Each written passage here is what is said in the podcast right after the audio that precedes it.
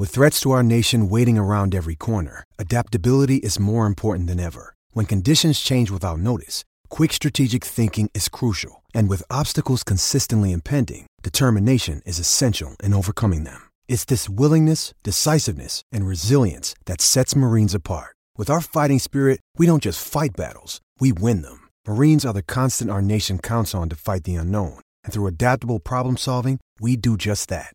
Learn more at marines.com. It's time to get your checking account to zero with free checking from PenFed. That's zero ATM fees, zero balance requirements, and zero time spent waiting for your paycheck to direct deposit because you can receive it up to two days early. Open your account with just $25 and see how big zero can be. Apply online today at PenFed.org slash free checking. Early direct deposit eligibility may vary between pay periods and timing of payer's funding. To receive any advertised product, you must become a member of PenFed, insured by NCUA.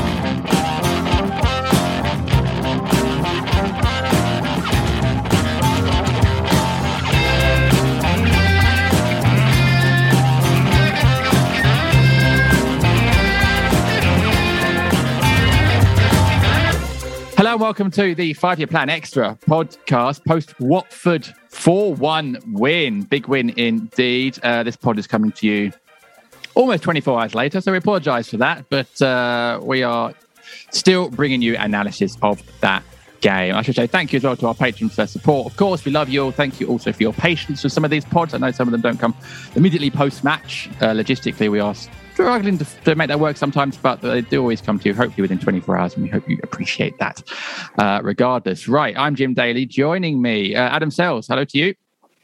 Hello, James. Oh, that's very formal. Uh, how are you? Very good, sir. On top of the world.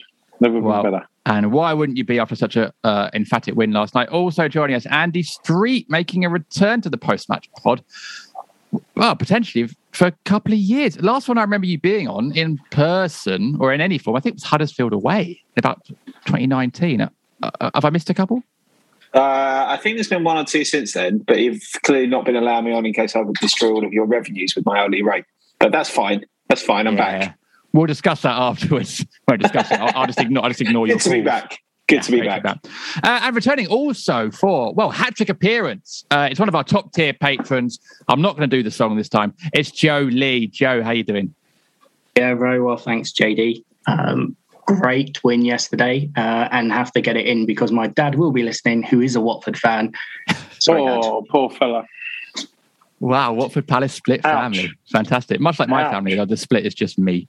Um, anyway, it's great to have you back on, uh, Joe. Obviously, Joe is on as part of his top tier award for being a top tier patron. Uh, we're going to have a, a, few of the patrons from the top tiers on over the next few weeks before the end of the season. Uh, that reward, that tier is actually closed. If you're listening and thinking, I want to come on the pod, uh, that tier is closed uh, at the moment. Um, but yeah, we're very much looking forward to having our top tier patrons on, it's pretty much been the same bunch of top tier patrons since the very start. So we massively uh, appreciate their support. Speaking of support, Adam, last night Palace fans were in fine voice in the away end. Not that they had much competition from the home end. Let's seamless, be honest. JD, seamless, seamless. I know, again. I know. Someone's got to do it. Um, before we get on to uh, some of the incidents in the game, some of the questions from our patrons, just overall Adam, your thoughts on that game because it I wouldn't say it was a vintage Palace performance, but I do think they, they got the job done. Don't think Watford offered too much of resistance, really. A lot of people were worried we'd get out royed. Don't think we did. But overall, how did you feel after that after that win?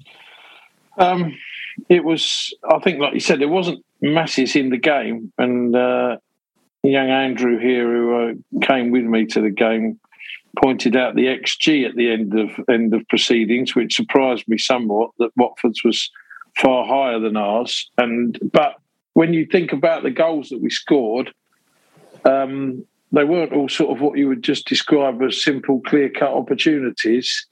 Um, and I thought once uh, we lost the, the equaliser that we were probably only in that period under a little bit of pressure for a spell where Watford's tails were up. Um, but uh, Conor Gallagher's goal came at the right moment in that sense to uh, to stop that. And I think probably the biggest moment of the game was uh, Dennis's chance, sort of three quarters through the game, where it was the, the one that dropped to him on the sort of half volley that he swept over the bar. That perhaps if that goes in, then it's a bit different, and we end up with two late goals from Wilfried, excellent finishes.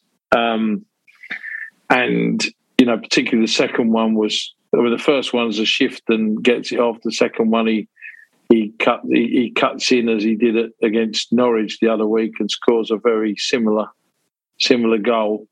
Um, and I think it was a much needed much needed win for Palace on you know on on several fronts really. I mean, those that listen will know that uh, after the Wolves uh, home game, when we'd beaten Manchester City and then Wolves, and were playing with such a, a level of um, consistency, I thought that uh, we'd really be challenging for the Europa League places. And that was a real kiss of death because since then we've been in sort of relegation form with two wins out of 14. And I think not wanting to sort of overplay it, but I think we'd have been in some trouble had we not beaten Watford last night or Burnley this weekend. I mean, looking at the two games, we could win the two games, get to 32 points, have 10 or 11 games left, and enjoy the rest of the season. If we didn't win either of the two games, that would mean out of the last five fixtures, we wouldn't have beaten Burnley, Watford, uh, Brentford, or Norwich and that would have you worried about the downward trend and the trajectory uh, we were on.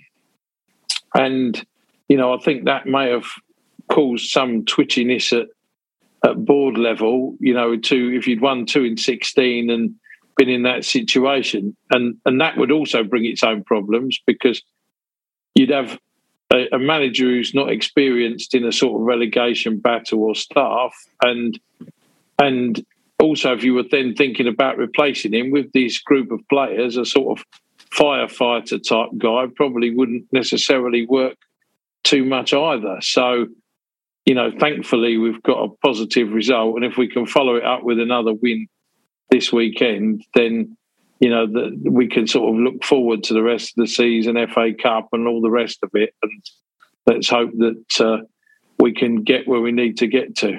Yeah, it was a big win. I remember thinking at half time at 2 1, I sat next to uh, Ben Browett and I was saying to him, This feels like a massive 45 minutes, almost season defining 45 minutes. Not that I, I, I find it sort of scary sometimes to boil down seasons to certain periods in games or one game. But as you said, had we not got a result last night, I think it would have piled pressure on, on the manager and everyone. What I haven't done is ask Joe uh, what he said to his dad when he came home. I want to know what, the first thing you said to your dad was and, and, and what his reaction was. Uh, I, I, said uh, again, someone has just kicked Wilf too many times. That's just what happens, doesn't it? Watford kick him to pieces, and he turns up and does what he did. And I, I, said to him, I think Roy has looked at the team and gone, they don't have the best midfield, uh, Watford, so let's not bother playing in there. And it was very interesting that they just kept trying to turn the defence, the Palace defence round and running back towards their own goal. That's what they did really well for the first half, and especially after they scored their goal. But in the second half, they were really disappointing. I thought Watford, yeah. considering you know it's 45 minutes season defining for us, but also massively for them. Their their home form is shocking. So I thought that was really, you know, if I was a Watford fan, I'd be really disheartened by that second half performance. Yeah, I agree, and you're right. There was sort of the, the, I think Watford's game plan sort of boils down to basically sort of how good Sarr and Dennis are. Essentially, they seem to be sort of like their their match winners for them, but uh, they certainly didn't turn it on in the second half. Joe, were you impressed with the Palace defence? Do you think it was down to the Palace defence sort of defending quite well? It seemed to me that that Andersen, although I thought Andersen's passing was really off last night, and he seemed to give away a lot of his long balls and a lot of his passing. But in general, I thought he and Guéhi, I guess, marshalled what little threat Watford did fairly well. Yeah, I thought our defence was solid. I thought uh, Guéhi's been superb this this whole season. It's just a continuation of that. I I really like seeing Clyne back in. I think he gives the whole team yeah. a lot more balance. Uh, that's not you know any, any, fault towards Ward. He's just not as quick enough on the front foot. You could see Clyne was a lot further up in the first half. You know throughout the whole game. Uh, Mitchell again was superb, But I think it probably comes down to our defence looking solid because the midfield three in front were solid again, and Kouyaté was superb again. Every time Sissoko got on a you know, got a bit of head of steam up and was running towards our box, Kouyaté was there to stop him. Hughes was pretty solid. Gallagher was good. So I think it was. It, it's difficult, I would say, to pinpoint one section of the team. I think they just worked very well to kind of nullify Watford when they did build up any sort of pressure. Uh, Joe, what time did you get into the ground? Because I got there quite late, and I know that Andy and Adam didn't make kick off either. Um, did did Roy get any sort of reception? I was quite looking forward to giving Roy a bit of a sort of gentle clap. Did he get any sort of reception from Palace fans? Nothing major, I don't think. I think that will be really shared when we get, you know, when we see him at Selhurst, and hopefully he'll still be there when we do have the return fixture. Um, well, it is what with Watford owners. Yeah, yeah I was going to say I wouldn't guarantee that.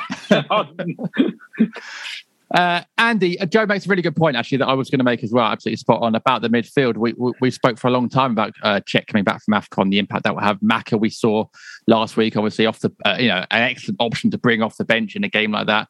And Gallagher, obviously, who was missing against Chelsea, came in as well. It was it's one of these things that it seems so obvious that once you got those players back, the midfield would be would be better and the team will work better as a whole. But it, but it seemed to be exactly that, and they we've clearly missed them, and they clearly made an impact coming back into the team.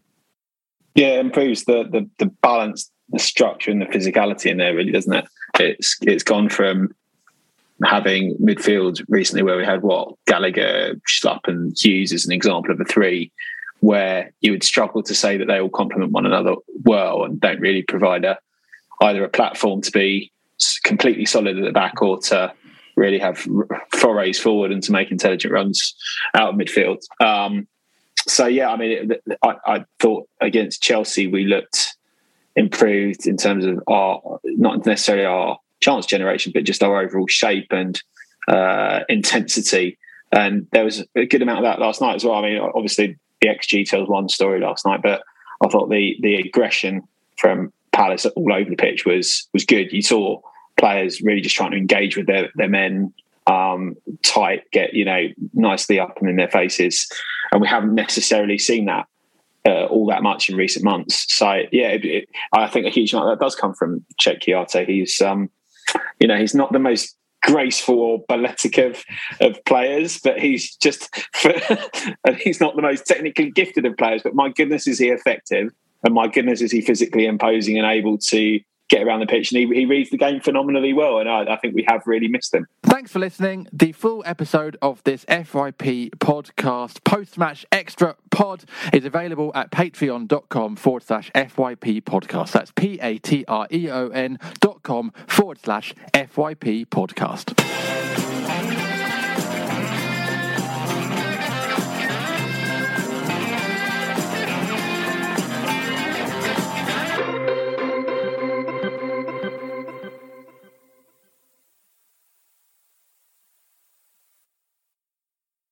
When it comes to business travel in Orlando, it's never business as usual. Oh, sure, I could go on for days about all the incredible places to hold meetings, or the Michelin dining, or the innovative industries that'll make you feel right at home. But Dr. Michael Edwards of Ocean Insight said it best Orlando is as much a business capital as an entertainment one. So dive in and see what's happening in Orlando, where the possibilities for business travel are unbelievably real. Learn more at Orlando for Business Sports Social Podcast Network.